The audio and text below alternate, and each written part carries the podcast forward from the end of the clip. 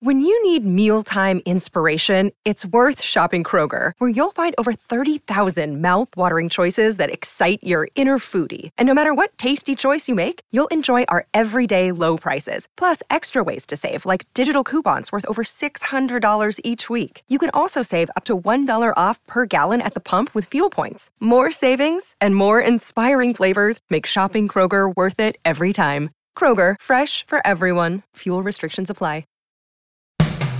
Today, on Something You Should Know, most expiration dates on food are not really expiration dates.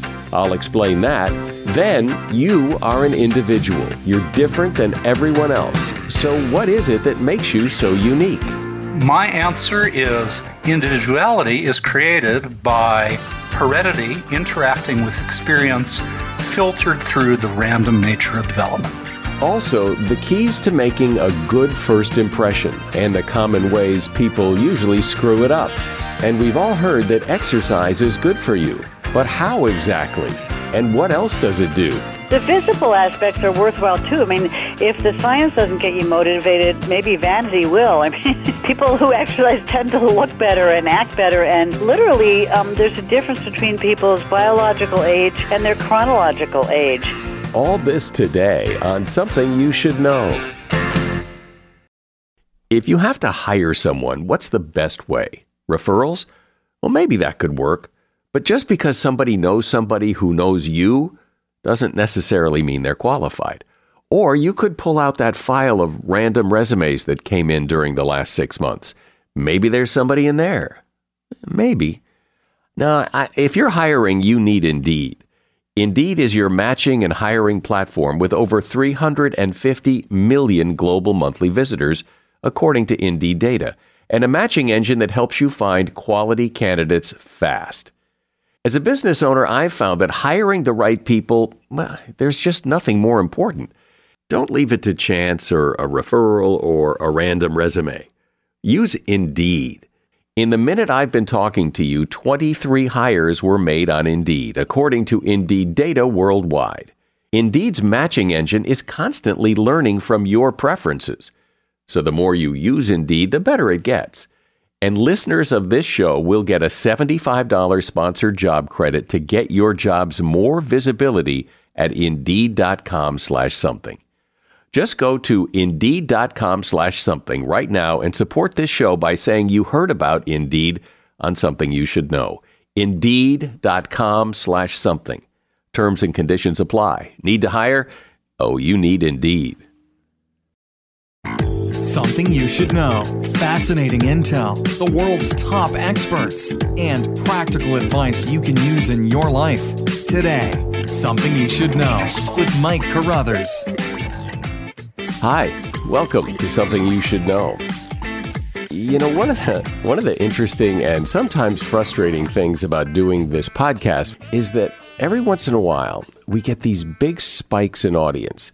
Uh, normally, our, we can see our audience grow. It's very predictable, very organic. It gets a little bigger all the time. And uh, we assume that's because people tell their friends and they tell their friends, and it grows and grows and grows. And then every once in a while, there's this big boom, big jump in audience. And we don't really know why.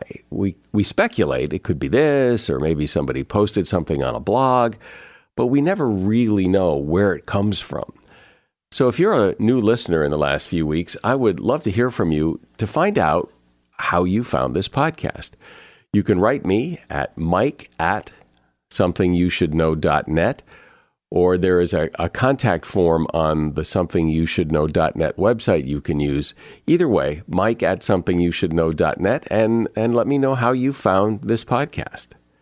First up today, I know a lot of people who throw away milk and dairy products because of the expiration date that's on the container.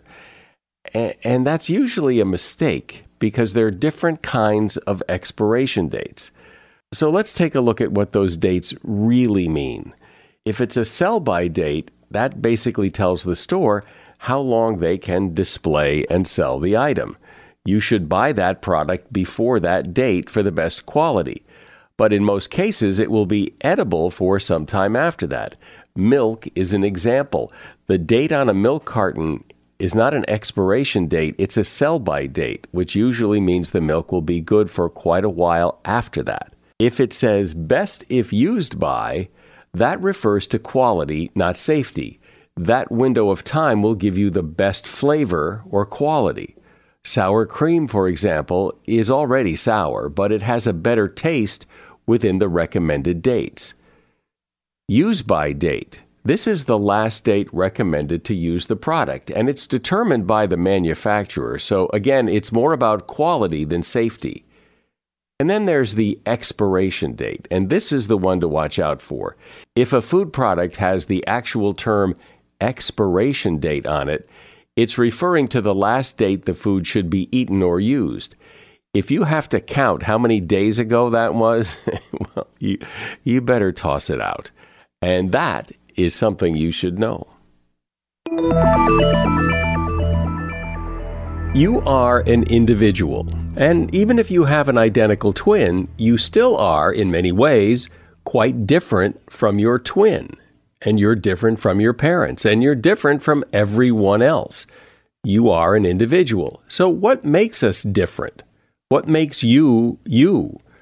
Seems like you'd want to know that. I know I certainly want to know that. And here to tell us is David Linden. David is a professor of neuroscience at the Johns Hopkins University School of Medicine, and he's author of the book Unique The New Science of Human Individuality. Hi, David. Thanks for having me on. So, how did you get involved in exploring and researching human individuality? Well, I came about it in an unusual way, and that was through online dating. Uh, so I'm a biologist, and about five years ago, I found myself single, and I went on OKCupid, which is one of the online dating sites, and I was struck with, you know, a catalog of human traits. Everything from I tend to wake up late to I have a Boston accent to uh, I hate white chocolate but like IPA beers. And so, of, store, of course, the, the nerdy wheels in my mind started to turn and, and think, well, you know, what, what do we know about how these traits come to be? What do we know about how human individuality is formed? And so, how is it formed? Because I've always thought of individuality as something that is always changing in a person. I'm not the same person I was 10 years ago, neither is anybody else, because I think we are the sum of our experiences and, and our genetics and all that. So, so what's your answer? How is human individuality formed? Most people, if asked this question, might come back with the famous phrase nature versus nurture, meaning that uh, you're formed by a combination of the genes that you inherited from your parents and how your parents, family, and community raised you, nurture. And uh, I hate that expression First of all, because I think nurture is too confining. The non heritable part of individuality is much broader than how your parents raised you. It's much broader than all social experience in your life. It includes things like what foods your mother ate when she was carrying you in utero, and what diseases you fought off early in your life, and the day length and the changes in the day length in the place when you were a child, all of these things contribute to our individuality. The other part that I hate is versus because it's not in competition. So, so heredity interacts with experience, which is the broader word I would use in place of, of nurture. Uh, for example, if you're born fortunate enough to be quick and coordinated, then you're much more likely to play sports and practice sports and get better and better at it. And so that's a way in which heredity and experience are not in opposition, it's not versus, they are interacting. In this case, they're supporting each other.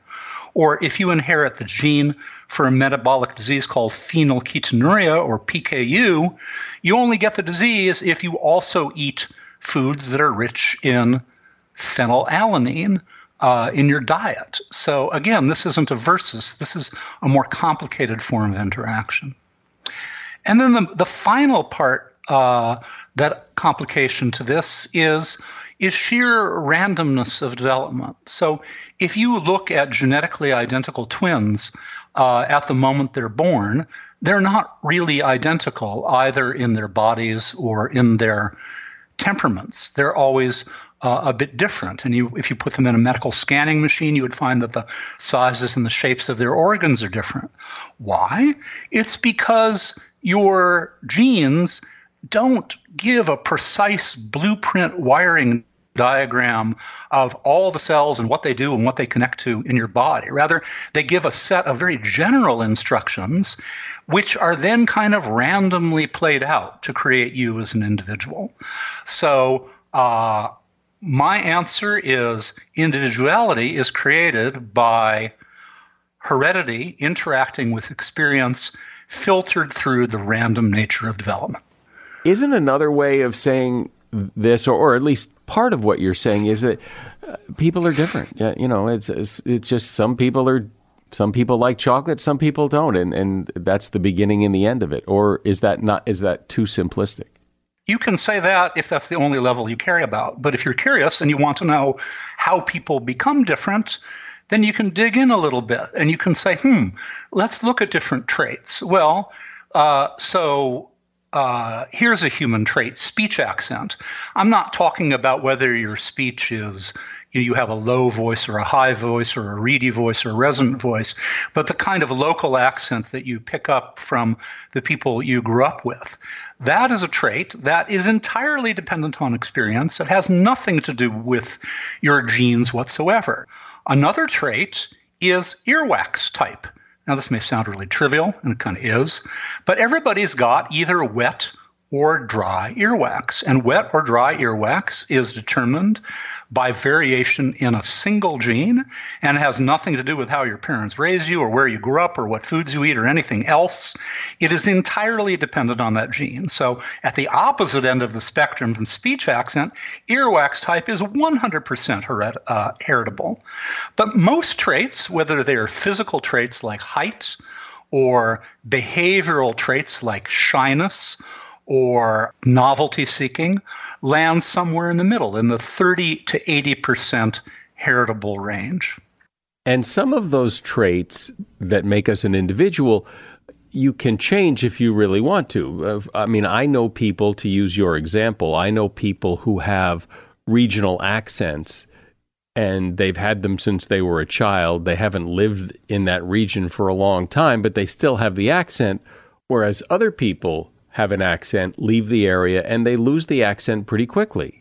That's right. So you can modify things as a result of experience. So uh, in the case of speech accent, it's all experiential. For some people, it's locked in early in life, and for other people, it kind of naturally drifts if they move to uh, a different community.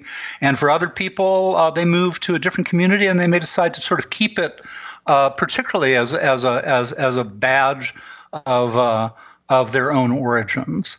So we are we are built to be plastic in in many ways. Not in every trait, not in earwax, but uh, most traits have at least some experiential component. Now, in some cases, the experience happens early in life, and so there's nothing you can do about it by the uh, by the time you grow up.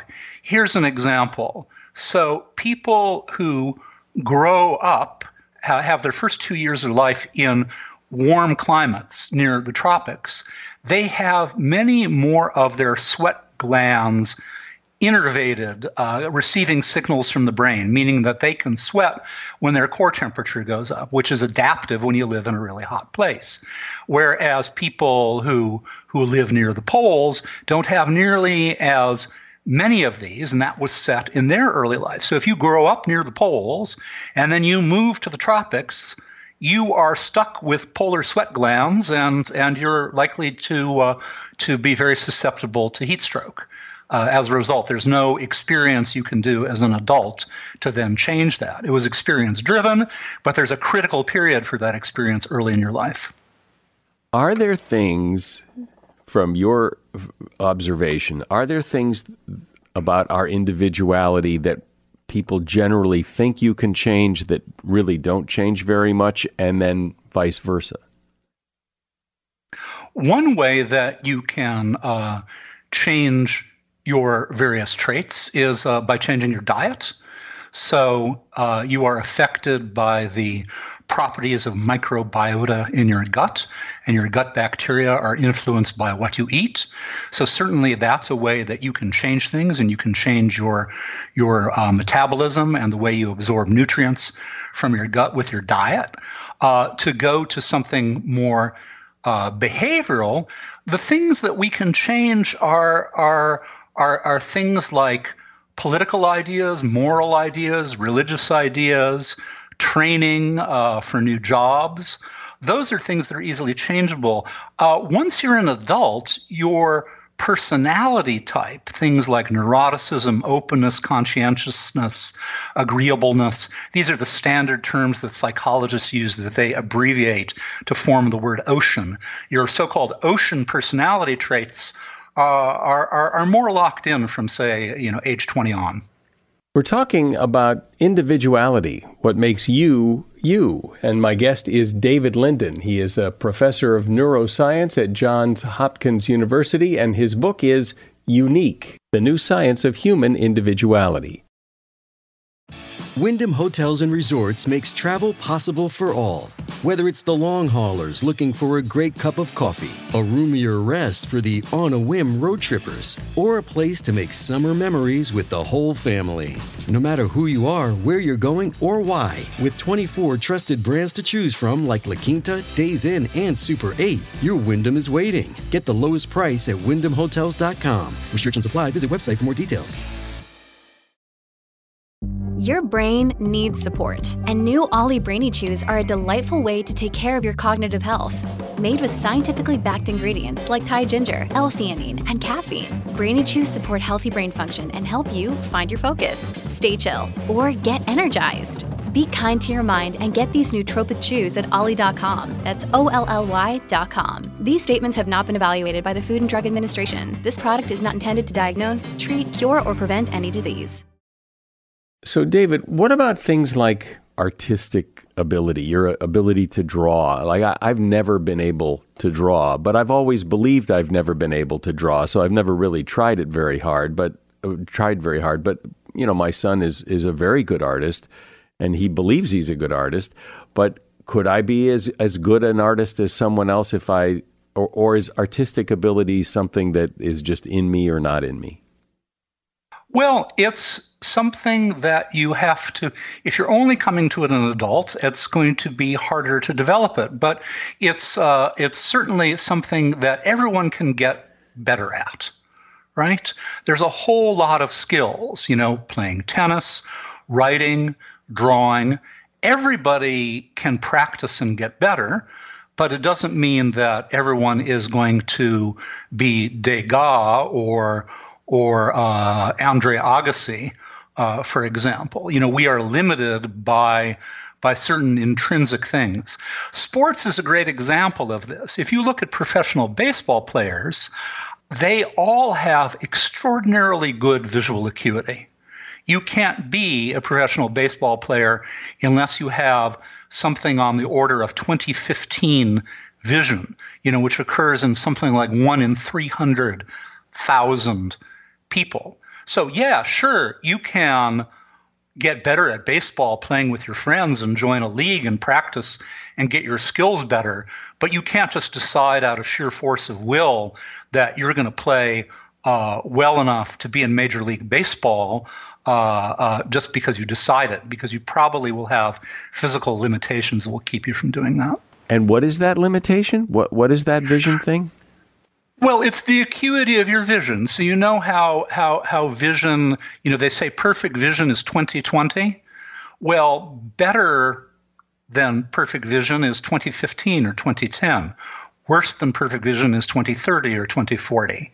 So professional baseball players almost all have extraordinarily extraordinary visual acuity and they didn't develop it through practice. Uh, they're born with it. What about things like temperament? Like, you know, some people are uh, grouchier, other people are more optimistic, some people are loners, some people, you know, thrive in the company of others. Those kind of those kind of things and often often those different people come from the same family. So you wonder, well, how come Johnny is very social and his sister Susie is more of a loner. And what about that? Right. I would say, just to be even clearer about it, look at a pair of identical twins as adults and they don't have identical personalities. Their personalities are going to be, on average, much more similar than a pair of fraternal siblings that share 50% of their genes as opposed to 100% for identical twins.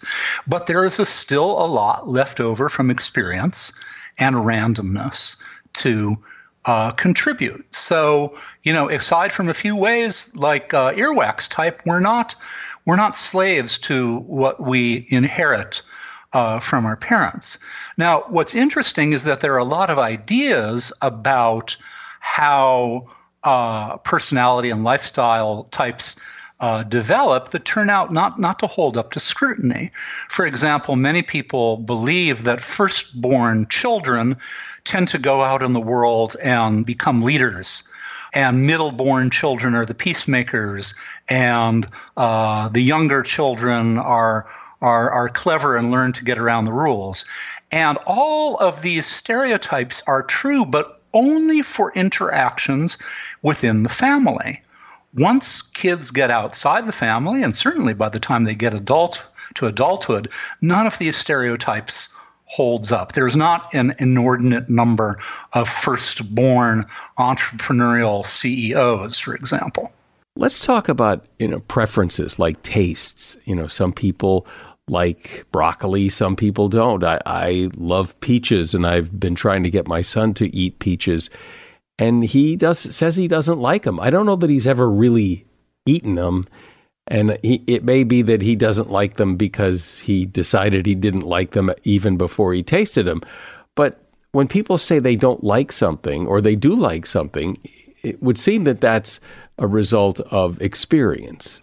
Well, it is heavily experience in the sense uh, I like to say that humans are the anti pandas, in the sense that pandas live in one little place in southern China and they eat one thing, bamboo. That is it, and one particular type of bamboo.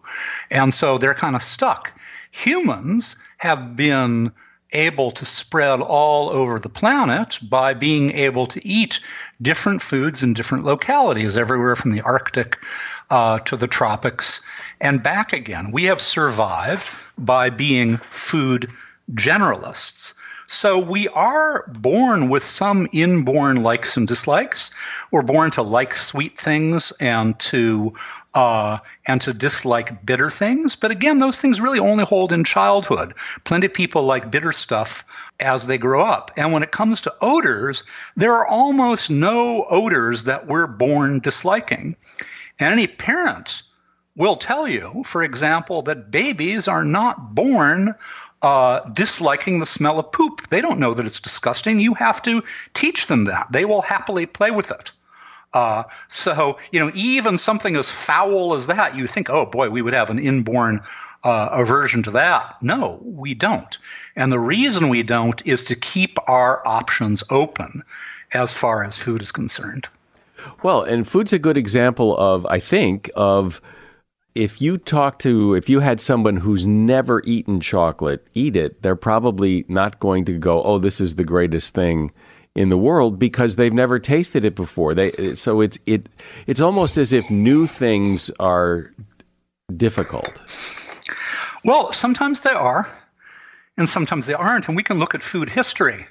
A good example is things that were introduced to Europe from other places. So when the tomato, which was native to the Americans, came to Europe, at first people were very, very suspicious of it. And it was a long, long time before it really made its way into foods. However, the chili pepper, when it was uh, introduced into Asia from the Americas, was instantly seized upon. And you know, it's kind of a remarkable thing to think about. You know, before there was trade with the Americas, Thai food wasn't spicy. Indian food wasn't spicy. They didn't have chili pepper because it wasn't a natural product.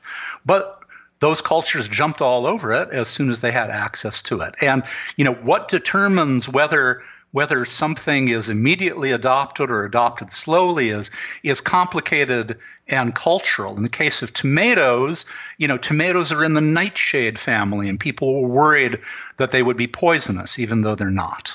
Well, it's interesting that we do change over time. We're we, as individuals, we're not the same as we were ten years ago. Time does change people, but when we try to make deliberate changes to our traits, it's hard, like losing weight or stopping smoking or, you know, having more friends, things like that. Things we want to change are hard to change. Well, that that's certainly true. I mean, body mass index, which is a pretty good measure for for carrying weight, is on the order of 70% heritable in the United States. So, you know, that means that, well, yeah, there are things you can do, but what you have to work with is that is that 30%, not the whole 100%. Uh, compare people in the United States with people in France.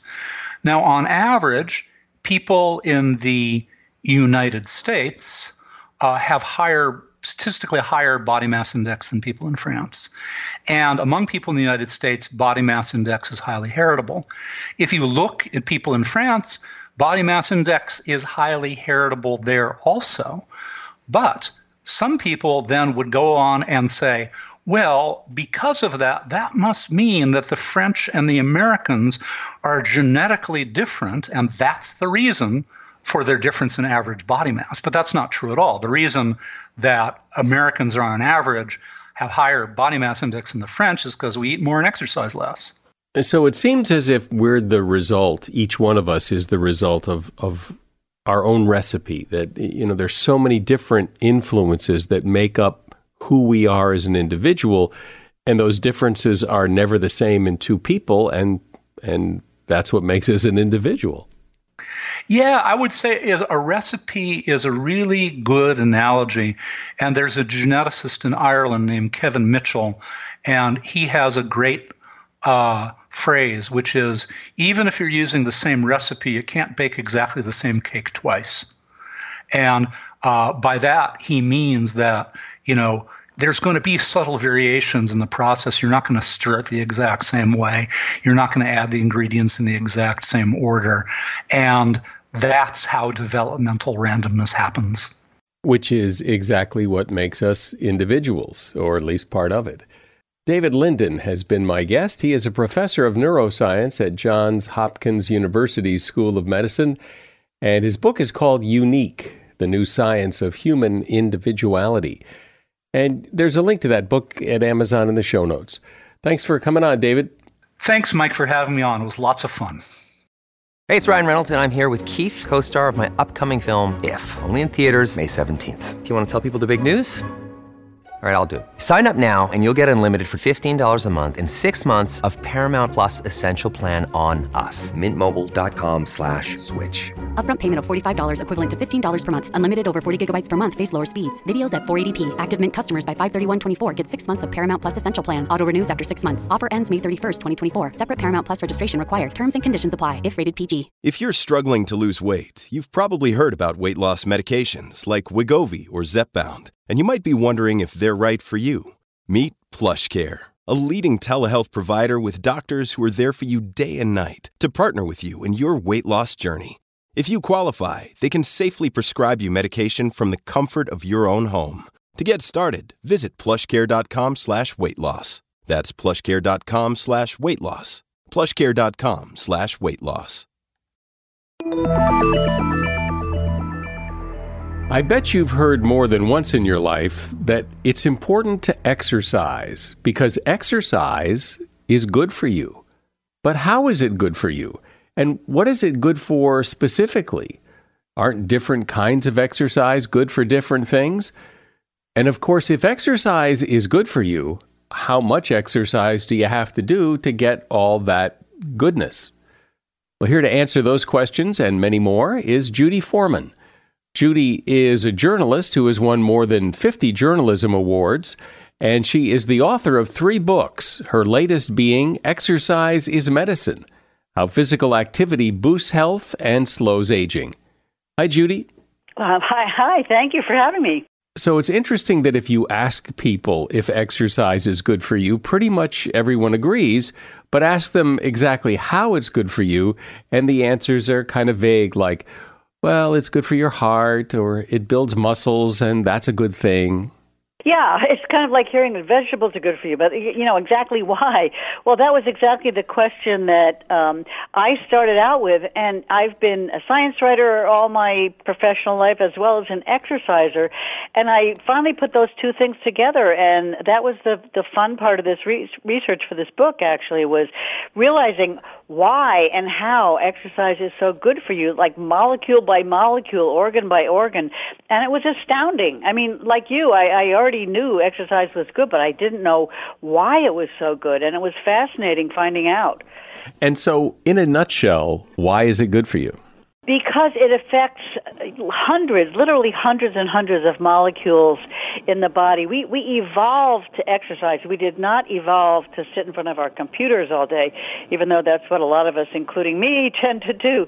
Um, it really, it works to reduce inflammation, chronic inflammation, which is the underlying cause of a lot of diseases, especially of aging, heart disease, atherosclerosis, a lot of brain, um, you know, malfunction. Uh, it helps ward off Alzheimer's. It's very good for cognitive um, maintenance of your cognitive facilities. It's terrific as a, both a preventer and a treatment for depression. Um, it has its biggest longevity effects on the heart because it affects so many different things: blood pressure, uh, how flexible your blood vessels are, how much your heart can pump with each beat, all those things. I mean, organ by organ and system by system, it's it's it's really amazing. And I hope at some point we get to talk about the the brain benefits of exercise because I think those are less well known to people. So when you say that, you know, it's good for you organ by organ and all that, it, it's hard, I think, to imagine like if if I exercise, how that's going to help my pancreas or my liver or or my spleen or like what how, what's the connection? Basically, it, it gets into a lot of basic molecular biology. For instance, exercise has a huge effect on mitochondria, which are in, in every cell.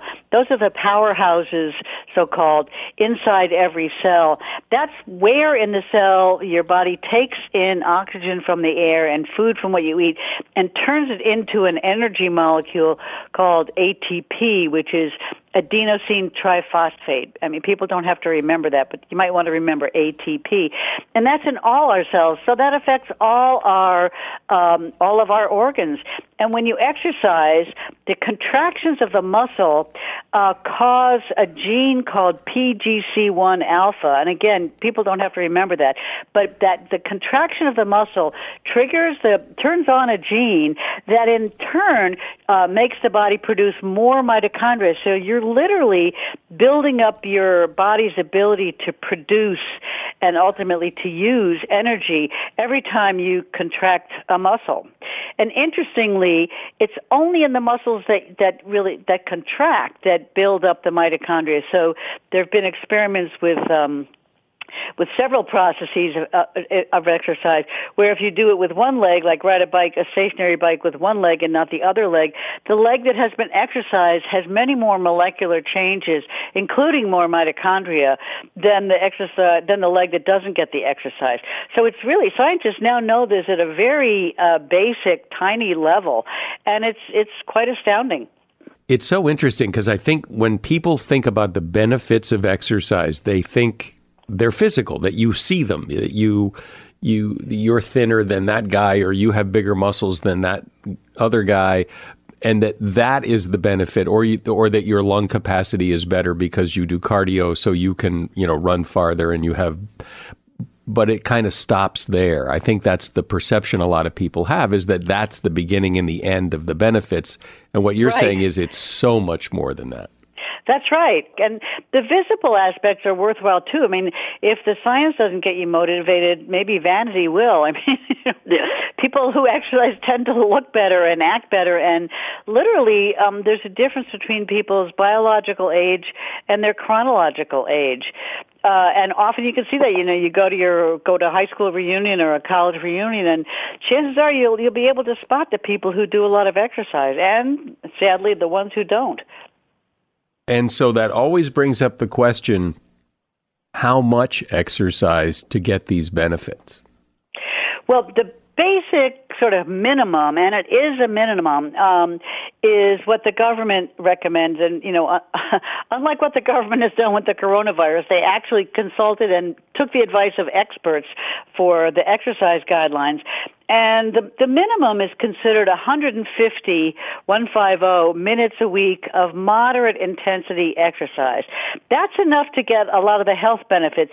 It, it won't be enough to train for a marathon or do, do bodybuilding or some really serious competitive sport, but that's a good minimum for basic fitness and that 150 minutes a week translates into just 30 minutes a day and that's moderate intensity exercise. And there are technical definitions for moderate exercise, but the one that people can remember is it's moderate if you can talk, but um, it's intense if you can't sing. So as long as you can talk um, and even sing a little bit, it's moderate. If if you want intense, you'll be panting so hard you won't be able to sing. So basically moving along pretty fast, you know, like for a mile, somewhere between 15 minutes is a brisk walk, 20 minutes is sort of a normal walk for a mile.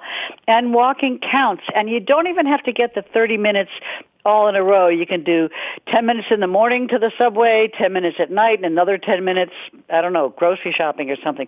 You can add it all together. Um, the, the key is just not to spend the day sitting down. One of the argument that I've heard, well, the argument is this anything is better than nothing. That's true. Just getting off the couch is is important. In fact, there was some um, one of my favorite studies is by a, a sports uh, an exercise guy named Steve Blair, who did uh, one study I'm thinking of was uh, I think in 1980, and he used 10,000 men and 3,000 women, and actually put them on treadmills.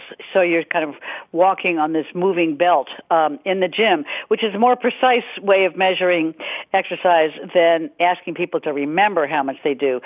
And the most fit people had much better cardiovascular functioning than the least fit. But the important take-home message was just doing enough to get out of the least fit category was a huge benefit to people. Uh, so, you know, just getting off the couch helps. Standing up every half an hour or hour if you're sitting at your computer or watching TV, that helps. But, but to your point, anything is better than nothing. But the bare minimum is a whole lot better than, than even less. So, talk about this whole notion that sitting kills and sitting is the new smoking. I mean, it sounds a little over the top to me. People have been sitting since there have been people. And, uh, you know, I don't think that anyone's ever seen on a death certificate, you know, cause of death sitting too much. There are a lot of metabolic reasons why sitting for for long periods of time. Obviously, you know, you have to sit sometimes. Even even our caveman ancestors sat around the fire and had dinner. Um, but they also ran all day or walked all day or gardened or, you know, hunted and gathered. Um, there are a number of reasons why sitting is so bad, but one of the most obvious is that you tend to gain weight. And you tend to gain weight around your stomach. Your, your belly fat gets fat. And that, that fat, you know, we sort of think of it as just kind of unattractive, uh, unattractive blob of tissue. But in fact, this visceral fat is a very active metabolic organ. It pumps out chemicals called pro-inflammatory cytokines. These are just little chemicals that the fat produces. It's a very active organ. And these create chronic inflammation all over the body. This is different from the inflammation that you get if you cut your finger and it swells up. You see that, it's visible, and it goes away in a few days after the, the wound heals. But with chronic inflammation that's caused by these inflammatory molecules being pumped out by fat, um, that affects, as I mentioned before, your your your the health or, or lack of health of your blood vessels, your heart. Um, diabetes is a, is caused a lot by um, underlying inflammation, um, is basically really bad for you. And um, exercise is the way to reverse that. So that's why sitting is so bad. And one of the more depressing studies I read uh, was a 2012 study of about a quarter of a million adults, American adults. And it found that even if you exercise seven hours a week, which is basically an hour a day, which I, as an exercise fanatic do. Uh, if you spend seven hours a day sitting still watching TV, you're still at risk from the, the downside of sitting. So, you know, definitely do your hour a day if you can, which is more than the minimum. But you, even so, you can't just spend your whole day sitting. So one of the things that pe- the concerns people have, okay, you've just uh, self-identified as an exercise fanatic. A lot I of shouldn't people, have said fanatic. I, I, let's say I do the minimum. a lot of people hate it. They just the thought of getting up and going to a gym or going to a uh, doing exercise for the sake of exercise is is just. I mean, they'd rather have a root canal and and those people are hard. I mean, and the, and then there's the argument uh, is of course, well, you don't have to really exercise; you can just walk, and uh, but they don't want to do that. I mean, eh, eh, there's Yeah. something about exercise, the concept of exercise, that just turns people off. It does, and actually, it's it's funny that you mentioned that because I'm actually chairing a panel for an online conference.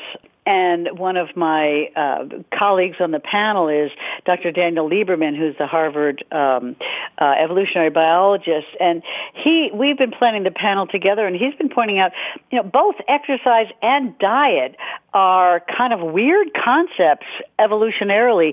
When we were hunter-gatherer people, um, we didn't have to diet. The, the problem was starvation, not excess. And we didn't have to exercise because it was built into our lives. So we are evolutionary, we're sort of at odds with ourselves from an evolutionary point of view because we have changed the world around us so that we get no exercise unless we go out of our way to do it. Um, you know, in the olden days when people, before so many quote unquote labor saving machines, people got a lot of work, a lot of exercise just doing their work, and they didn't call it exercise. It was just, you know, hoeing the field or being on your feet all day cooking for 10 kids and doing the laundry. I mean, we we sort of invented the idea of exercise out of biological necessity, but it, it's it's new evolutionarily, and I know a lot of people do hate it. Um, and one of the things I've been struggling with uh, is, you know, so how do you, since we do need to do it, how do you get people to do it? And I talked with a friend of mine who does not exercise at all, hates it, just just like you said. And I said, you know, would you? She's kind of fat. Uh, w- would you do it for vanity? No, no. She hates the way she looks, but she wouldn't do it. Uh, would you do it because it's good for you? Nah, I don't really care. Would you do it if if there were a social aspect? If you had to meet a friend at nine o'clock three times a week in the morning, would you do it? Yes, the social aspect can be um, very powerful in getting people to to make a commitment to somebody else so that you're not just letting yourself down, you'd be letting a friend down if you don't do it. That seems to help people uh, be motivated to do it, the social thing. Yeah, well, you know what's interesting about that because I, I agree with you. It, it seems as if the social aspect of it and the accountability of meeting somebody to exercise would be really powerful. Yet I go to a gym pretty regularly, and when I'm in there, I because I've noticed this, the people in there are all alone. They're not. Yeah. They're not with somebody. Unless they're in a class. No, yeah, Um, I just mean the weight, the people around the weights and the the the, the treadmills and all that. They they don't come in with a friend. They come in alone. Yeah, and they want to sort of get it done and get out of there and get on to the next thing. No, I I totally agree. I mean, I think classes are different in that respect, but um, you're completely right. I mean, people get got these fancy gym outfits and nobody's really paying attention. You know? Well, that's the that's the other thing too is that a lot of people are so intimidated by going to a gym because they think everybody's staring at them, and nobody's staring at them. Nobody, Yeah. nobody cares. I, I I know. I think that's right. I think that's right. You you said you wanted to talk about it, so let's talk about exercise in the brain. Oh, yes. Thank you for remembering that. So um, there's a molecule that most people have not heard of, but it's a really important molecule, and it's called BDNF, which stands for brain derived neurotrophic factor, which just means brain derived means it's made in the brain. This little molecule is made in the brain. Neurotrophic means it, it goes to nerve cells, and factor means factor. Um, a better way to remember it is the nickname that a scientist I know gave it, which is Miracle Grow, Miracle Grow for the brain. And in my talk that I that I give now online, but previously to live audiences, I picture a watering can with with instead of water drops coming out, miracle drops going onto the brain. What happens in the brain is that when you exercise, uh, the cells in your brain put out this miracle grow and it goes uh, particularly to part of the brain called the hippocampus, H-I-P-P-O campus. And um, this is the, the major memory center for the brain, and it's also an important emotional center. And it literally makes new brain cells grow. The hippocampus gets bigger. And this has two big effects. One, a huge effect on cognition. Um, there are so many studies showing that exercisers uh, have better cognition, they do better on tests, uh, they have better memories, all that stuff. And um, it's also cognitively important because it can help prevent Alzheimer's. There was a major study from Ontario a few years ago that showed that if every person who is right now inactive became active, we could prevent one in every seven cases of Alzheimer's. That's a huge uh, multiplier effect. That really shows you the power of keeping this miracle grow going. The other important thing this chemical does is it helps prevent and also treat depression. There are so many studies on this. It's it's amazing. It helps prevent um, depression, and if you already have depression, in many cases, exercise can work as well as some of the common drugs like Prozac. Again, it's because of this chemical BDNF, which interestingly seems to work in tandem with serotonin, and serotonin is the neurotransmitter that some of the antidepressants uh, antidepressant drugs increase levels of in the brain. So if if you're not doing it for any other reason, do exercise to protect your brain. You your your brain will thank you in in many ways and over many years.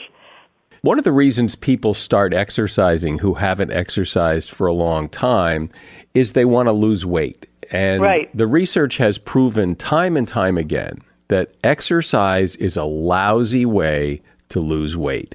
Right. And yet it it's baked in. I mean, you you you go to any trainer, anybody that that talks about fitness, they will tell you that exercise will help you lose weight, and it really doesn't. No, and it's basically plain old arithmetic. I just swam an hour uh, in a pool. I'm on a master swimming team. And I probably burned, let, let's say optimistically, 400 calories if I come home and eat the chocolate chip cookie that's been looking at me, there goes that 400 calories. I mean, the math just doesn't work. It takes so long and so much effort to burn calories by exercise that you can wipe out that whole benefit with one, you know, ice cream cone or one cookie or, you know, a sandwich with big pieces of bread. I mean, that that's really the depressing part. However, you know, it can sort of be an ad I mean, it, it's good it's it's good to exercise obviously, but my basic kind of rule of thumb is exercise for fitness and diet for weight control. Um, because you can you can lose weight with exercise if you do an awful lot of it, so that you're burning more calories. It's basically calories in, calories out. And if you're putting out more calories in exercise than you're taking in in food, yeah, then you'll lose weight. But most of us, us find that incredibly hard to do because you know you you can wipe out the gains with just such a little sinful behavior like one cookie. Well, we haven't really talked about so so let's talk about it is the relationship between exercise and aging. Well, there was a big study in 2013 by a bunch of European researchers, and they identified nine so-called hallmarks of aging, and they are very, very basic. Um, and the, the, words are kind of complicated, but there are things like um, genomic instability and um, mitochondrial growth and telomere maintenance, all these really basic cellular processes are influenced in a good direction by exercise. Um, you know, that's not what most of us think when we're on an exercise bike. We're not thinking about our mitochondria or our telomeres or something, but it's been shown that these are the basic hallmarks of aging, and exercise has a good influence on all of them. So, a lot of reason to do it, to find the motivation if you don't have it to to exercise. And and yet there are people like you who who enjoy it and and you know, I don't know why some people do and some people don't, but but that, maybe it's just the way you you're you've trained yourself.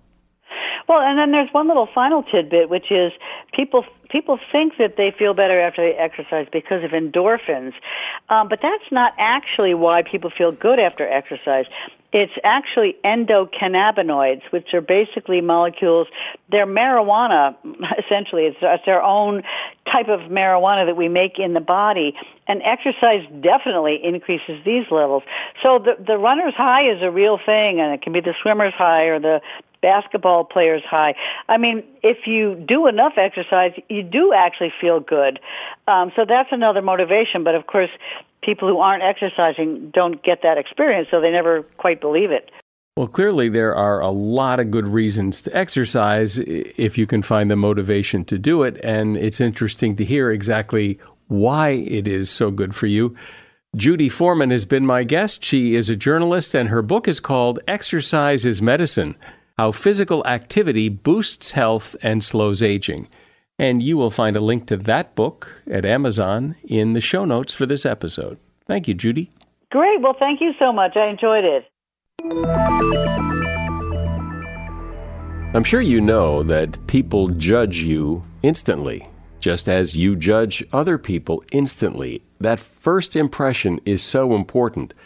And according to some fascinating research, there are five elements to a good first impression eye contact, smile, firm handshake, good posture, and enthusiasm. People who exhibit these traits are rated higher for trustworthiness, caring, humility, and capability. However, there are three things that will kill a good first impression, even if you do all those things right. And those three things are rudeness or bad manners, aggressive behavior, or bad personal hygiene. And that is something you should know. And a reminder I mentioned it at the very beginning of this episode of the podcast. If you're a new listener, drop me a line. Tell me how you found this podcast. You can write to me at mike at somethingyoushouldknow.net. I'm Mike Carruthers. Thanks for listening today to Something You Should Know. The Bigger Pockets portfolio of podcasts are worthy of your investment. We're having a real conversation as real real estate investors. New episodes available every day. It's important to buy where it makes money and not necessarily where you want to travel to. Bigger Pockets, On the Market, Rookie Real Estate, or Money Podcast. The purpose of flipping is to create more cash so then you can reinvest into other types of properties. The Bigger Pockets Podcast on YouTube or wherever you listen.